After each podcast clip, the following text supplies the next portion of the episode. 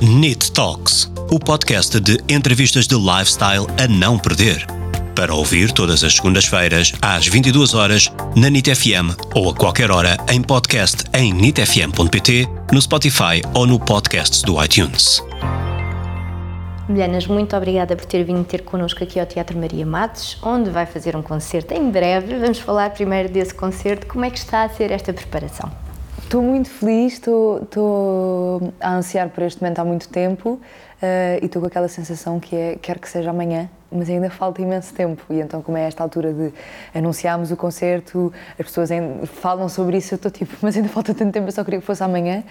Estou mesmo feliz, é assim a primeira vez que, de facto vou anunciar, vou cantar em nome próprio este disco. Mas para uma jovem artista, não é? Como é que é o processo? Nós queremos conhecê-la melhor. O que é que tem feito a nível de arranjo, que é convidados em palco consigo? Na verdade, é, é isso. Como ainda tenho algum tempo, eh, até agora eh, o processo de criação tem sido bastante solitário. Eh, ainda não exteriorizei nenhuma ideia, mas está a ser orgânico e intuitivo. Quero muito que este concerto seja envolvente, que as pessoas sintam que não é o meu disco, mas que é o disco delas. O meu álbum tem uma, uma vertente eletrónica muito, muito presente e eu queria que neste concerto, um bocadinho para alimentar essa ideia de ser uma coisa intimista e onde as pessoas se consigam envolver, de eliminar essa parte, não na totalidade, mas de, de atenuar esse lado para ficar uma coisa mais acústica, que não houvesse essa parte matemática e que pudesse haver mais liberdade.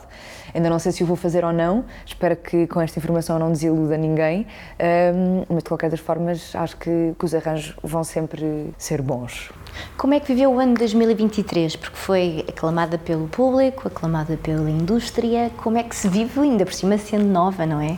O álbum aconteceu e foi lançado de forma descomprometida, eu não tinha grandes expectativas e de repente tudo o que veio foi, foi incrível e, e por isso estou muito grata pelo ano que passou. Sinto que finalmente estou a olhar para este disco com mais distância, no sentido em que já não, já não me sinto naquele lugar tão sombrio onde eu estava quando, quando, quando o escrevi. Tenho empatia pela história que eu conto e, e porque, principalmente por ser verdadeira mas já não olho para ele com tanta amargura, já consigo ter mais distância e eu acho que isso é bom a nível criativo. Se calhar precisava de deitar cá para fora e agora está a viver as consequências desse desabafo. Por acaso aconteceu no outro dia, num concerto em São João da Madeira, que eu sinto que nunca me vou esquecer deste concerto, um, em que eu não estava muito fixe, mas não, não estava bem, não estava, não estava, estava doente, uh, estava cansada. E então comecei a contar imensas histórias e só me ria. E eu disse, porque vocês vêm para aqui a achar que vêm resolver os vossos problemas com as canções dos outros e não sei o quê, mas vocês é que são os meus terapeutas. Uh, e então eu ainda hoje recebo mensagens de pessoas que estavam presentes nesse concerto. Imagina que eu ponho um poema no, no Instagram uh, de uma coisa assim mais triste e eu recebo pessoas que me mandam mensagens a dizer não vais por aí, não sei o quê, assinado um dos teus terapeutas. Portanto, é essa a conexão que eu quero, que eu quero mesmo começar uh, a trazer para os meus concertos. Somos, somos todos um e estamos todos a lutar para o mesmo.